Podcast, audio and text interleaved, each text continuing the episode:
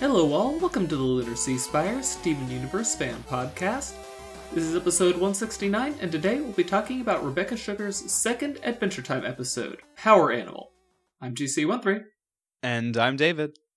This was an episode surprisingly full of talent. um, like much of the early Adventure Time episodes, like of course Rebecca was on as storyboarder, but also just on the writing team. Like you had the eventual creator of Over the Garden Wall, Patrick McHale, on. You had the current showrunner Adam Muto on. It's like crazy when I look back at the the list of people writing these like season two episodes, and it's like, man, all these people went to do really cool things. Yeah, Adventure Time, I think, is going to become the Kevin Bacon of Cartoon Network. Like in a decade's time, we're going to be calculating a TV show's Adventure Time score.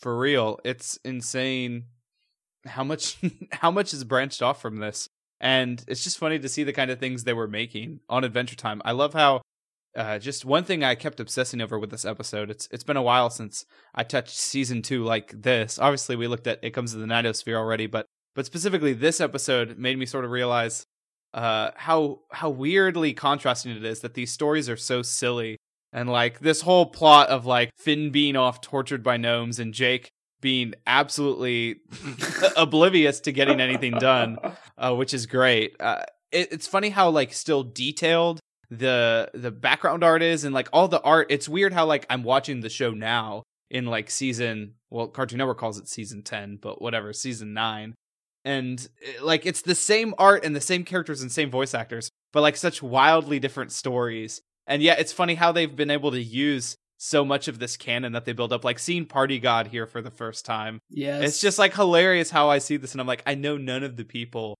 writing this episode were thinking about how they would use any of this in the future like who knows who even came up with party the party god among all the people on this episode Oh, I can't remember who it was, but he Yeah. was on the he was on the commentary track saying Party God was like the only thing from that scene that stayed the same, and he was kind of being a little bit upset that people were like, oh, he made a Courage Wolf reference. No, no, I didn't. You have to understand, memes slow out, not in.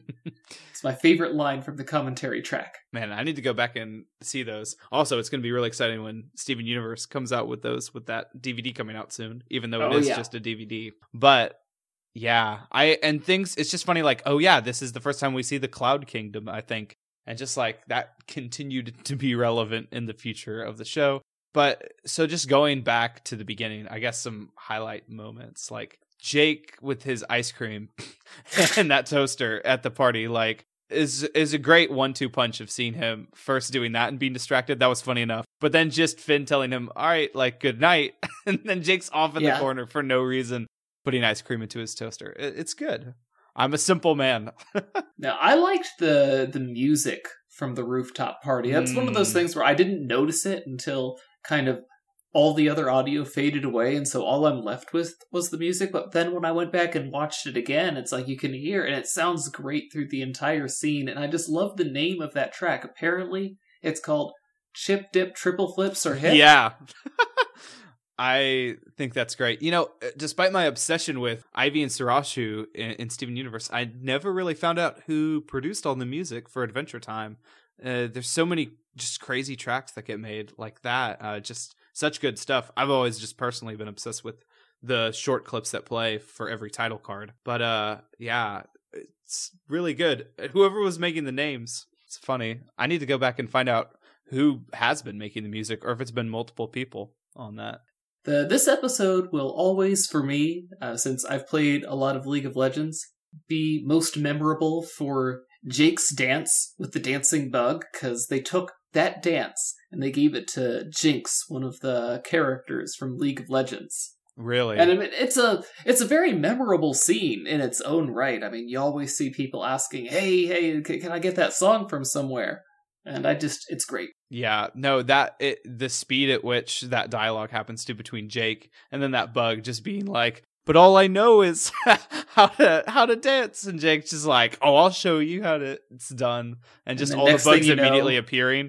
Right, and then the next thing you know, he's just chugging. After we go back to Finn being tortured, we're just back and he's just chugging drinks. It's all finished. like, forget the dancing. He's just completely. It's hilarious the places Jake goes. And again, when he passes by the mermaids too, like you can't Yeah. exactly predict that the thing he's about to do is really seriously take telling them a joke, and then he passes out from laughing. Yes. He's a completely off the hook party dog. Yeah, uh, that that was some that laughter was really great uh, Yes. by his voice actor. Yeah. Uh, that was I, I do I do love that. You laughed so hard at your own joke that you passed out. Uh, I, we have we haven't really been talking much about Finn getting tortured, so let's let's talk about Finn getting tortured a little bit. right. So first of all, is there some cultural myth that I missed out on where gnomes dress in a trench coat? Because Gravity Falls did the same thing, and I don't know if they just I think it's just the kids in a trench coat thing, except instead of kids, it's short people. Right. So I I did like the reveal. It's like it went from being this hilarious, just large gnome to like it's still funny that it's multiple little gnomes, and their plan is ridiculous, but also it is sound engineering. I, So- I think I, I very much questioned the soundness of that engineering because all I saw were pistons hitting the uh, surface. Right. I'm not exactly sure how it was that that was going to flip the whole world, but um, you know, Yeah, I mean, A for effort, I guess. I mean, they searched far and wide and found some dude who literally lived in the apartment upstairs. right. They're literally just below him. I I liked Finn's pole dancing. I definitely didn't notice yes, that. the, the, the what was it, sexy fun time dancing? Yeah. I like how he breaks his hands uh, out of the bonds because even though his the ropes are being thrown into the rope, somehow it magically phases through so that he can pull it pull his hands towards himself to break the rope. Yeah, I I just I did really enjoy that sequence of just like him breaking free, and then Jake comes, and you're like, ah, why do I feel like this isn't real? And then like just Finn's ridiculously muscular body, and you're like, oh okay, Oh yeah, yeah. This this is this is completely fake. It's like that episode of Kids Next Door, Operation White House. Except at that point, he had by the time he hulked out, he hulked out because he had realized it was uh it was a dream. hmm Whereas Finn never really notices because I, I guess the gnomes were using higher grade dream technology on him. right. They have all that incredible technology, but uh, not really great ambitions. Ugh. No, they ha- they're very ambitious. I, I think they're like the Zigerions from Rick and Morty. The they are the Beneathiverse's most ambitious, least successful uh, mad scientists, I guess. Yeah. Do we ever even see these guys again? I mean, they just fade into obscurity pretty quickly. Well, I'm sure someone on the Wikia has already let's see here. Major that. characters: gnome ruler. go to the profile of Gnome Ruler and then see episodes. Yeah, I don't see any references to him being in any other episodes. Hmm. I feel like these gnomes could make a great, you know, season series finale comeback. You know, I mean, yeah, maybe, maybe not actually. that's all we need to defeat the Lich. Just finish that world upside down plan. Maybe you know. And then the the, the world will crush him because he'll be on the bottom instead of the Yes, now. that's it. That's it. That's all it takes. Hmm. Hmm. So let's see. I, I will say just that when we were up in the Cloud Kingdom with that party, there's just one Cloud Boy in the back wearing a shirt that just says "party" on it, and I love all those little touches that they put in there. Uh, it's just those great background jokes that I have no reason to laugh at, but but it's so funny that someone thought to do that. Are you going to pass out from laughing at the joke though? Hmm. Hopefully not. I like how Jake is at the at the party. He like wakes up, starts partying, and then asks how he got there. yeah. like priorities, man. He's got his No. priorities straight. and then the way he gets to thinking about Finn all the time. First, before he even makes it up there, he, he says, you know, that he's uh finished doing when he's doing the drinking with It's the like, bugs, yeah, and he's like finished. And then the same up in the Cloud Kingdom. It's like after all that, he's like, oh, my friend Finn. You know. Also, it's just weird how he refers to him that way instead of like brother. They definitely had that more Yeah. like broish relationship early on. And you know, I, I mentioned the commentary track. I do remember another pertinent thing from the commentary for this one is that the the gnome just slurping the bean dip like that, like that was based on an actual awkward party.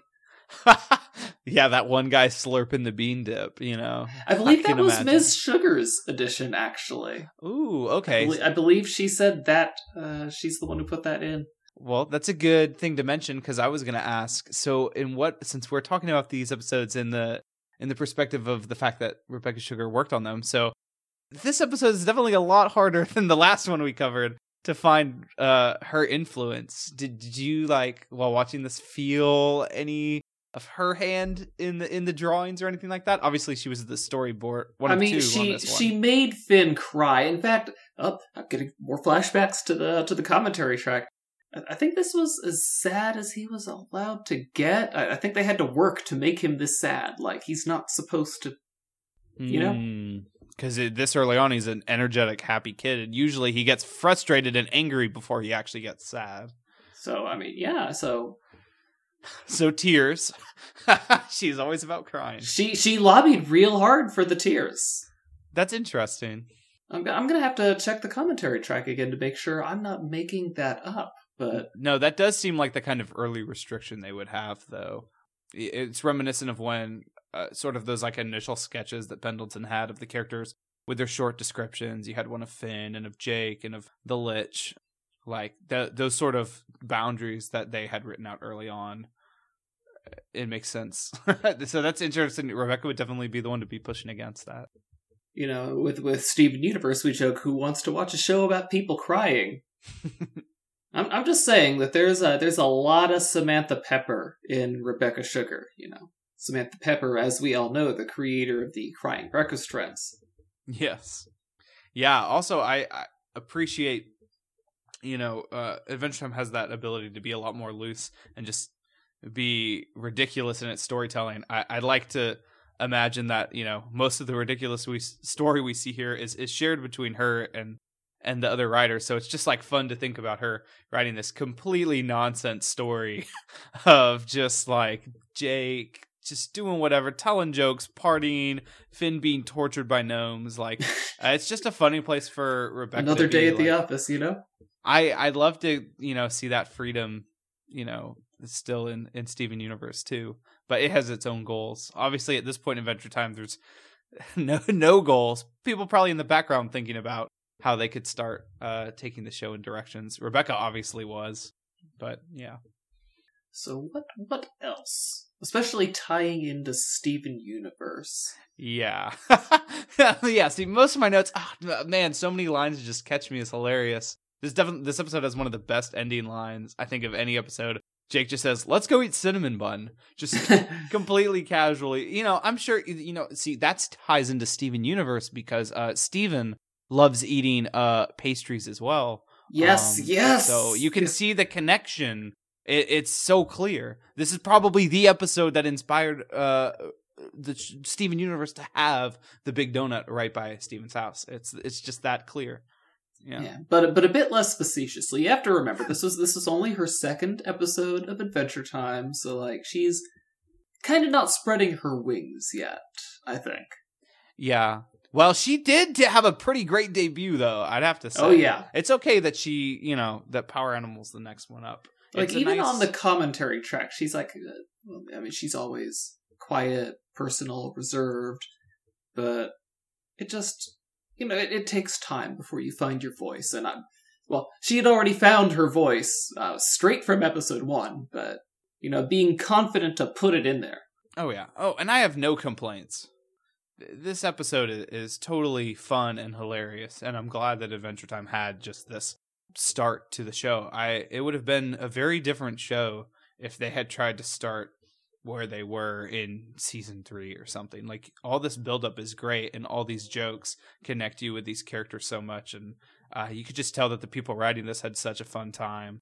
And I mean just such ridiculous things that party god is just so hilariously specifically drawn versus all the cloud people that are so simply and Yeah. uninterestingly drawn and cutely drawn and so many it's uh, so many of these character designs persist this is the first time i think we see those mermaids too and yeah, the, they, the they nymphs, continue they're being actually reused. nymphs. right so I, I love that um and you know as a storyboard artist that's where rebecca made some of these contributions along with adam it's neat And again, two two showrunners, uh, showrunners to be, one for Steven Universe, one for Adventure Time, as you mentioned. I mean, they, they were the the power pair.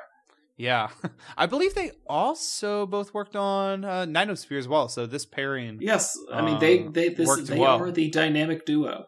hmm And then, of course, Ian Jones-Quartey would be the number two on Steven Universe before moving on to OKKO. mm. I think she's the kingmaker. yeah, that's true. People who work with Rebecca go places. I guess that's what this one shows. has nothing to do with Pendleton Ward because Ian. Uh, well, no, Ian did contribute to Adventure Time. Remember, he uh, contributed the "Oh My Glob, You Guys" drama bomb. Oh yeah, it's all connected. This might all be Pendleton's doing. Oh yeah. Well, we could talk all sorts of things about Pendleton. Great showrunner, gave these people a lot of great opportunity to produce episodes like this. Uh, I mean, Rebecca's talked about and Ian talked about their their inspiration and work from getting to do episodes like Power Animal. Um, yeah. Yeah. So, any any more thoughts about Power Animal? I'm excited to continue to see Rebecca's work grow on the show. We're headed towards some uh, pretty deeper stuff. Although I think the next one up is still another lighthearted one. So, but it's all fun. It's going to be Chamber of Frozen Blades. Will be the next Rebecca Sugar episode, and I love that one. Hmm. It's not my favorite, but I do really like Chamber of Frozen Blades, so I'm excited to talk about that one. But on Steven Universe news, we got three weeks of talking about never before aired episodes of Ooh. Steven Universe. so next week, we will actually be talking about Dewey Wins and Gemcation. They're pairing them up and airing them on Friday. So that'll be nice. Hype. Yeah, never before seen. Wow. Well, Don't no- listen no- to any previous Never episodes. aired. no, yeah. So it'll be cool. We'll uh we'll dig in a little more, give a little more perspective than just our overview episode, for sure. Oh yeah, well we'll have a lot more time to talk about them. it's going to be sad watching Dewey wins again, though. you know, uh I'm not going to disagree. Although I am excited for for Nanopaw and The title card is a dirty liar. yeah, man, I don't know if I still maybe rewatching will help me realize how Dewey wins out of all this because it's not what I saw. oh well. So guys, that'll be uh, yeah, that'll be fun next week. Until then, though, I'm GC13. And I'm David. Uh, don't forget to leave us a nice review on iTunes. Later, everybody. Our opening and closing music is by James Roach. For more Steven Universe fan related content, please visit lunarseaspire.com. Thank you for listening.